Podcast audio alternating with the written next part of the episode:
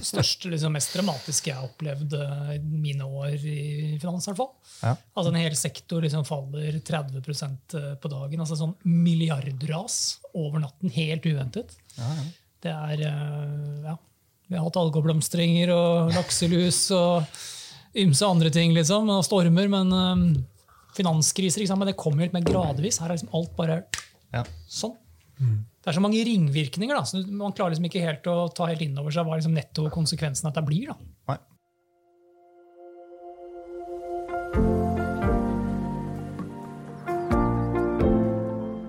Reaksjonene på meldingen om at myndighetene vil innføre grunnrenteskatt på sjømat, har vært kraftige.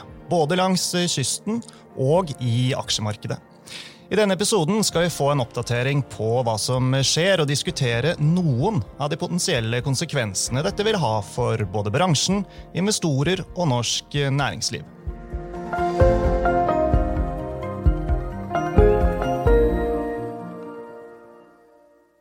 Velkommen til Utbytte, DNB-podkasten der vi forklarer hva som skjer i den globale økonomien og finansmarkedene. Jeg er Marius Brun Haugen, og med meg har jeg Sjur Malm fra Lerøy Seafoods og sjømatanalytikeren vår her på huset, Alexander Aukner. Velkommen, begge to. Takk, takk. Takk, takk.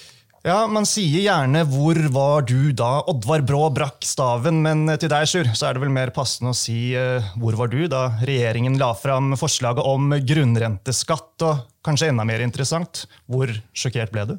Ja, det, det, det kan du egentlig svare kort på. Jeg var på et eh, Teams-møte og ble vel kanskje så sjokkert som jeg noen gang har blitt over noe noen gang i livet mitt. Ja, Ledende spørsmål, dette her kan du jo si, da, men altså når man over natten øker marginalskatten med 40 eh, prosentpoeng, så, så er det vel åpenbart eh, dramatisk. eh, Og jeg skal ikke ta for mange av disse her klisjéspørsmålene, altså, men, men vi kommer ikke utenom at du er jo finansdirektør i et av Norges største sjømatselskaper. Altså, hva var det første du tenkte når du hørte dette her? For det får jo masse konsekvenser, åpenbart, som vi skal snakke om.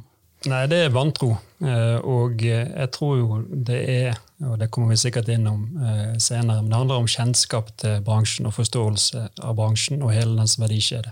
Så vi som er tettest på og jobber med dette hver dag, vi, vi syns forslaget er, eh, og prosessen er ja, rett og slett det er vantro som er ordet som dekker det. Og så For en aktør som eh, Lerøy, da, som jo er eh, kan du si, i, i hele verdikjeden, nær sagt, så har vel dette ganske mange om jeg kaller det for ringvirkningseffekter, da, som skaper eh, veldig stor usikkerhet utover denne rene beskatningen. Ja, man kan jo få inntrykk av at, at dette skatteforslaget er nøytralt, at det ikke påvirker ting. Men dette er alvor. Sånn, Så etter vi var ferdig med, med litt tid i forhold til å lese gjennom forslaget, så var det veldig klart, veldig tydelig, at vi selger 30-50 av eh, laksen vår normalt på kontrakter. I dette forslaget så er ikke det mulig. Så det gjorde jo at vi umiddelbart måtte agere mot alle våre kunder. Og det er klart det er dramatisk. Sant? Denne næringen har bygd markedet og hatt relasjoner med disse kundene de siste 20-30 årene. Og så er vi nødt til å endre egentlig på en, til, en times varsel. da. En haug med forhandlinger som pågikk. Og det skyldes jo tidslinjen i denne prosessen og vil jeg si også manglende forståelse av hvordan næringen fungerer og hvordan etterspørsel drives. Så det var ekstremt dramatisk. Og det er ekstremt dramatisk. Mm. Og et eh, ganske umiddelbart eh, svar kan vi si, fra både dere og eh, de fleste aktørene i bransjen, det har vært å fryse eller avlyse flere planlagte investeringer i Norge. Altså, hvorfor er dette en sånn riktig umiddelbar reaksjon fra, fra deres og Lerøy sin side? Det handler igjen om, om detaljer og forståelse av verdikjeden. Og det er klart Hvis det hadde vært riktig at denne skatten var nøytral, så hadde jo disse eh, ventingene disse investeringene kun vært taktikkeri. Men, men, det er det ikke.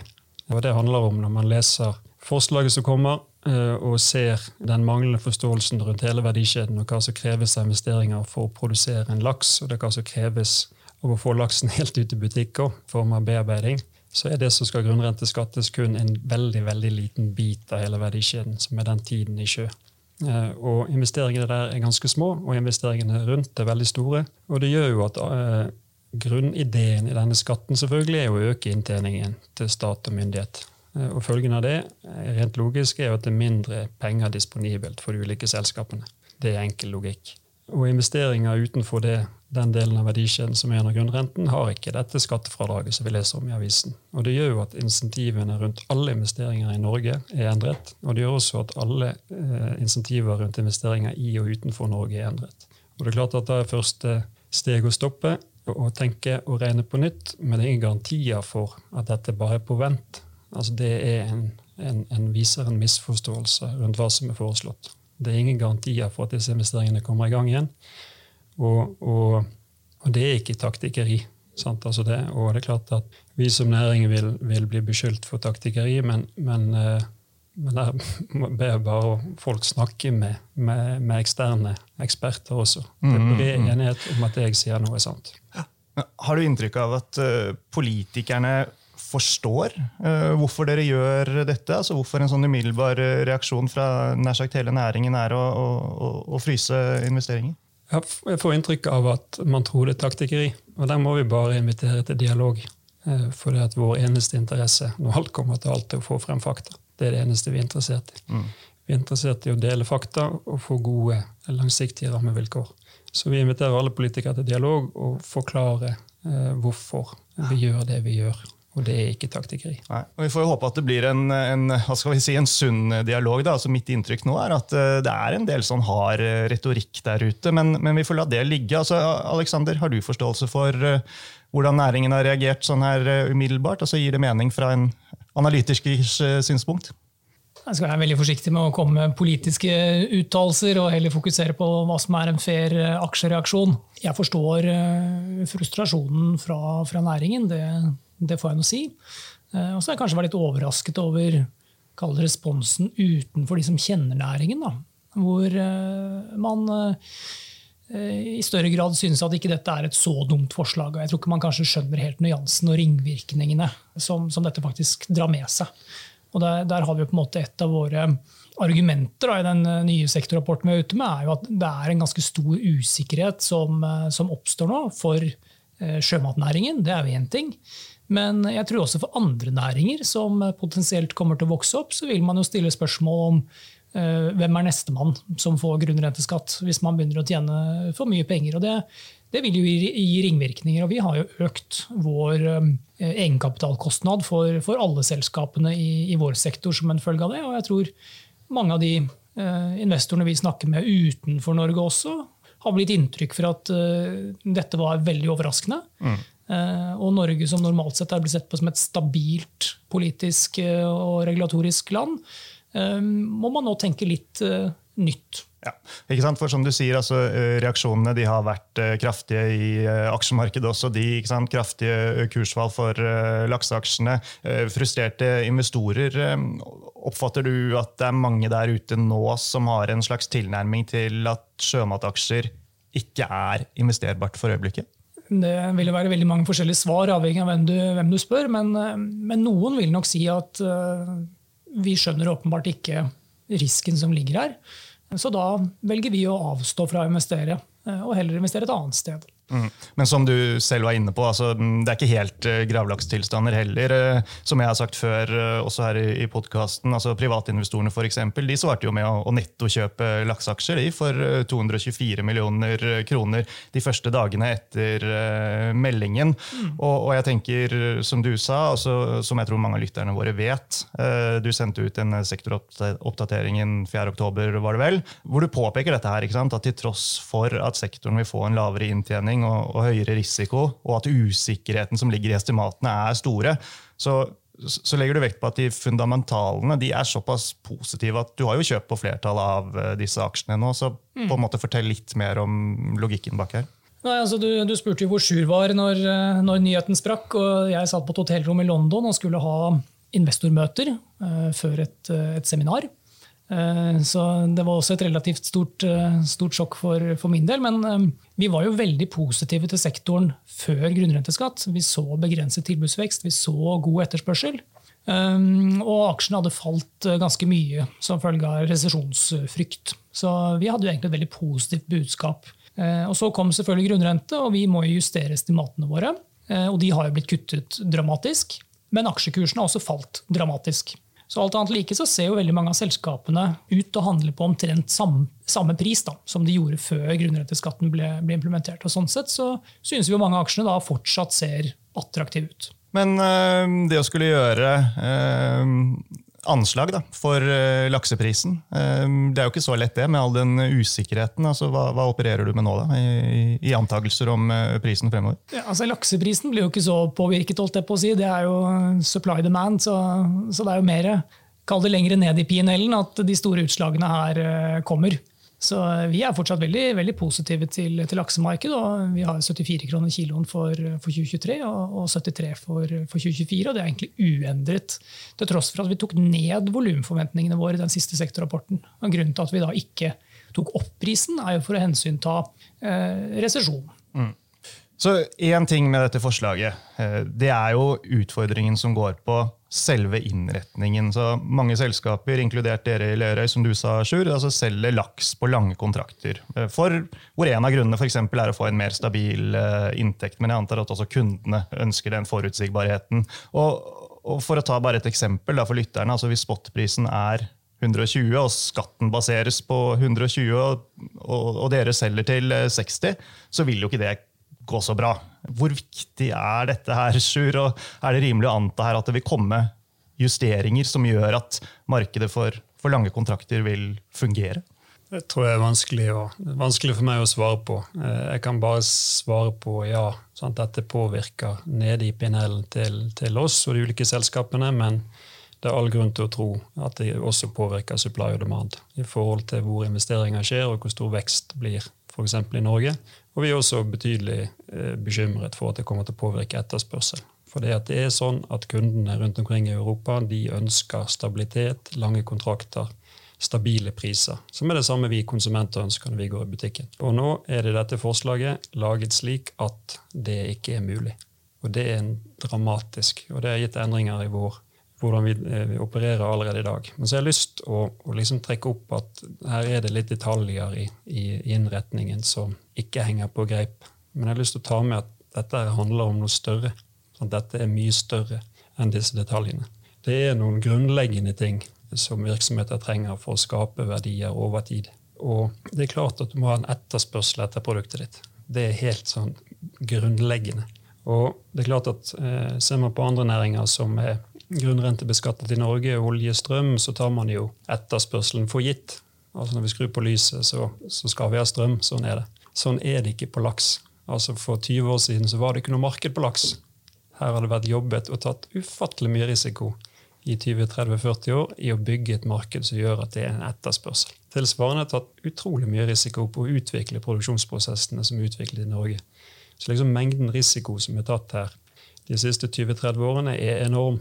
Eh, og det har vært akkurat nå en opptur, eh, men det har vært mange nedturer òg. Og Du kan jo begynne å stille spørsmål med hvor interessant er det å investere i torskeoppdrett i Norge, når vi kan gjette på at det samme skjer om 15 år.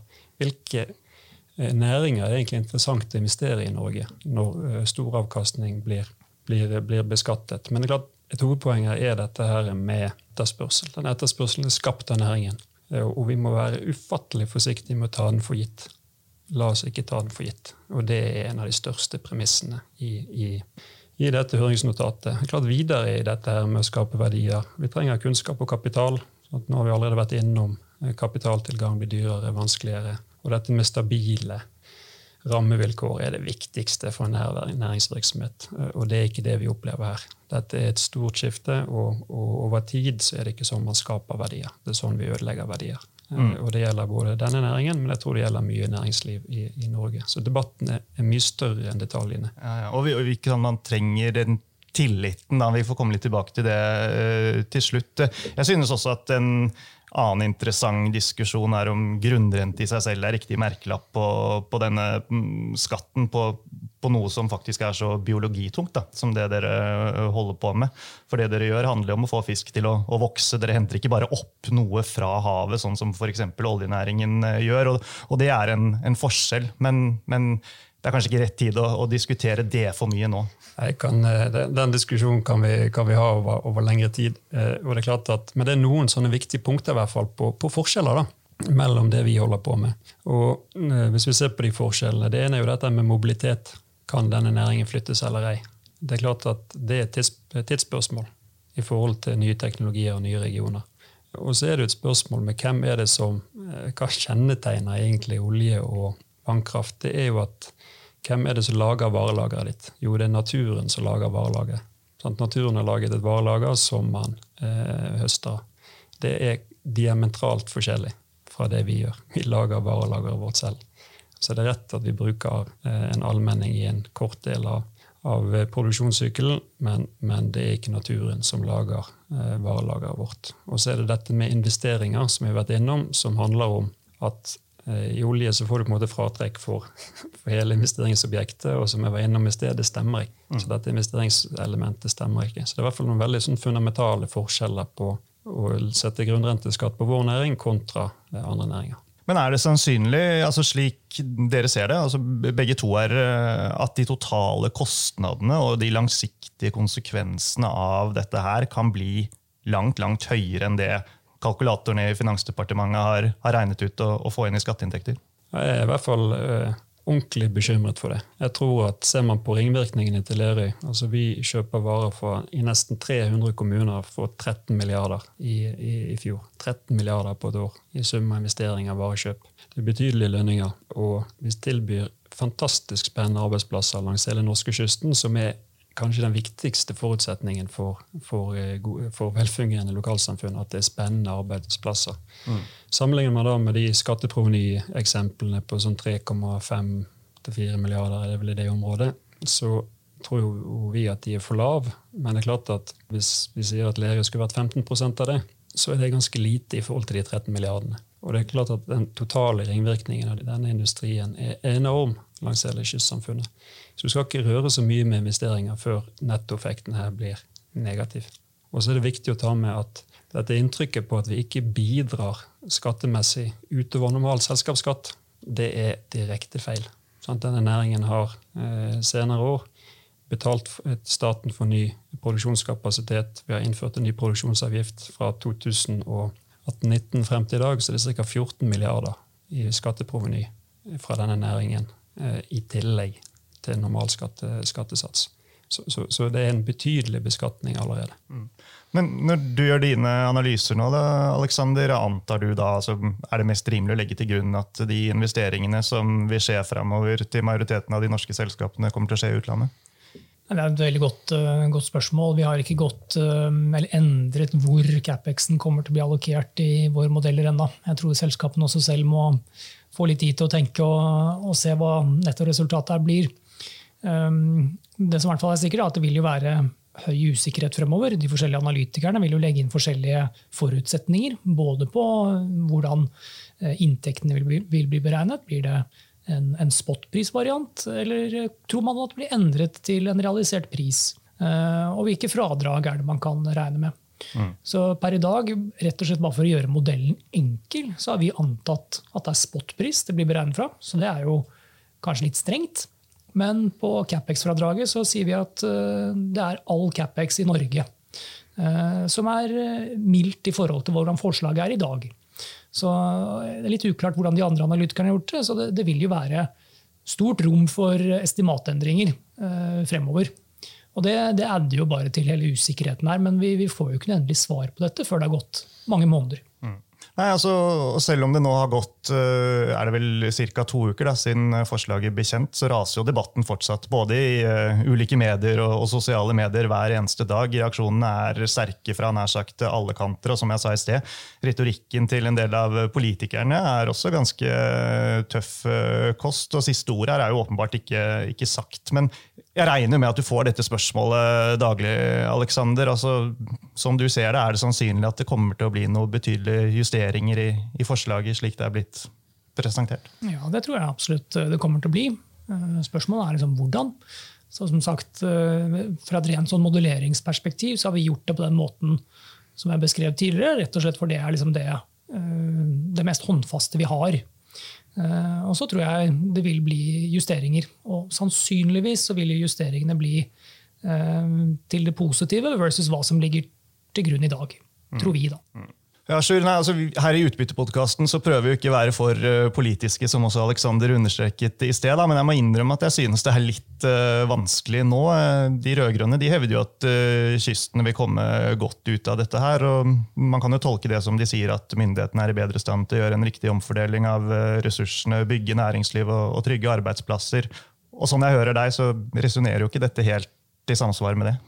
Nei, nei det, det, gjør det ikke. Jeg tror det er viktig å se på f.eks. i Lerøy, hva har vi brukt pengene på? Sånn at man kan få inntrykk i avisen at, at her er det en ellevill utbyttefest. Og, og, det stemmer ikke. Sant? Det har vært uh, riktig, det har vært noen gode år. De gode årene har i hovedsak for Lerøys del vært brukt på investeringer. I all hovedsak i Norge å bygge nye arbeidsplasser. Vi har bygd smoltanlegg langs hele norskekysten for mange milliarder. Industrianlegg. Store investeringer i å videreutvikle denne næringen. Og vi har jobbet i ja, Jeg har bare vært med på, på ti av de. Sant? Har jobbet i 30-40 år med å lage en integrert verdikjede som skal være i stand til å tilby stabilitet, produktutvikling, tilgjengelighet, og som på en måte er Vi har følt opp igjennom oss resonnerer med det vi leser i ulike politiske plattformer om økt sysselsetting langs kysten, økt bearbeiding, økt verdi av, av råvaren. Så alle, jeg føler liksom strategiene og valgene til Lerøy eh, og den retningen som har vært i 30 år, eh, det har egentlig harmonert godt med, med på en måte politisk retning. Mens det som er foreslått nå, med den tidsrammen og den prosessen er jo et ønske om å gjøre dette til en, en commodity-næring. Eh, minst mulig bearbeiding, mest mulig spotpris, ingen kontrakter. Ufattelig krevende for, for bearbeiding. Og Det er rett et veldig veldig stort steg tilbake. Og Det er også en sånn mistenkeliggjøring av, av det å være en større aktør som, som vi reagerer veldig på. Mest på vegne av våre ansatte. Altså er man, Vi har 3500 eh, ansatte i Norge, er de mindre verdt enn ansatte i små selskap fordi at de jobber i et stort selskap? Altså Er, det, er våre ansatte mindre verdt enn andre? Hva, hva, er gale med det å være et stort selskap? Og det er klart at de investeringene, eh, og her har vi visningssentre både utenfor Bergen, i Midt-Norge og i Troms. Da vil jeg anbefale alle som har lyst til å sette seg inn i dette, å dra dit. Da kan man få en tur i verdikjeden, så kan man se hvilke investeringer som kreves. Mm. Og Det å utvikle denne næringen er ekstremt kapitalkrevende, og vi trenger noen store lokomotiv. Ok, bra. Eh, sånn til slutt er et par ting. Det ene, Aleksander. Eh, tidslinjen nå, på veien videre. Altså, Hva er det som blir de neste slik ting ser ut i dag, eh, neste viktige tingene, og når skjer de? Når blir vi litt kloke, for å si det sånn? Ja, nå er forslaget ute på høring, og høringsfristen er i begynnelsen av januar. Så eh, da vil vi i hvert fall få en del innspill, og så skal jo da de innspillene vurderes. Så mm, Vi hadde et seminar med Vikborg Rein eh, tidligere i dag, og de indikerte vel at eh, en gang rundt sommeren 2023 kan man forvente å få et endelig svar på hva som blir enden på visa. Mm. Og så sa vi det, Sjur, at eh, tillit det er jo nøkkelen for å få ting til å fungere bra her i Norge, og det har vært, det har vært og er en, en, viktig nøkkel. Og så er det åpenbart at den har fått seg en eh, knekk nå, så tusenkronersspørsmålet er vel hvordan får vi den tilliten tilbake? Ja, Det er et veldig, veldig godt spørsmål, og, og, jeg er helt enig. Og, og ja, jeg tror uh, dette er kanskje like enkelt som det er vanskelig. Sånn, tillit handler om åpenhet, åpne prosesser. Det handler om langsiktighet. og så, så, vi må bort fra lukkede prosesser med korte tidslinjer. Det er tillitsødeleggende. Og vi er nødt til å ha åpne prosesser, og vi er nødt til å være enige om at vi skal søke fakta, eh, og ikke enkle populistiske løsninger. Ok, Helt til slutt, da, Alexander, siden vi har Sjur her. Uh, når du sendte ut denne sektorrapporten 4.10, så poengterte du også det at Lerøy det er den aksjen som er din toppanbefaling i eh, sektoren? Kursmålet er vel 55, er det ikke det? Jo. Hvorfor er det den eh, aksjen som du liker best? Det var den aksjen vi likte best uh, før grunnrenteskatt. Og som sagt, den har falt som den skal i forhold til det forslaget som ligger på bordet i dag. Så det betyr jo egentlig alt annet like, at den er fortsatt attraktiv. dog fra et annet nivå. I tillegg så har man en del operasjoner utenfor kall det ren eh, lakseoppdrett som ikke vil være påvirket av grunnrenteskatt. Og man har ikke gjort store oppkjøp eller annet, så man har en ganske sterk balanse til å håndtere den, eh, den noe lavere kontantstrømmen som, eh, som kommer forover. Mm. Ok, da tror jeg vi setter eh, strek for uh, i dag, så da gjenstår det bare å si uh, tusen takk for at dere kom begge to og kastet lys over situasjonen. Det er vel ingen underdrivelse å si at, eller overdrivelse å si at det blir spennende å følge videre. Tusen takk for nå. Takk til alle dere som hørte på.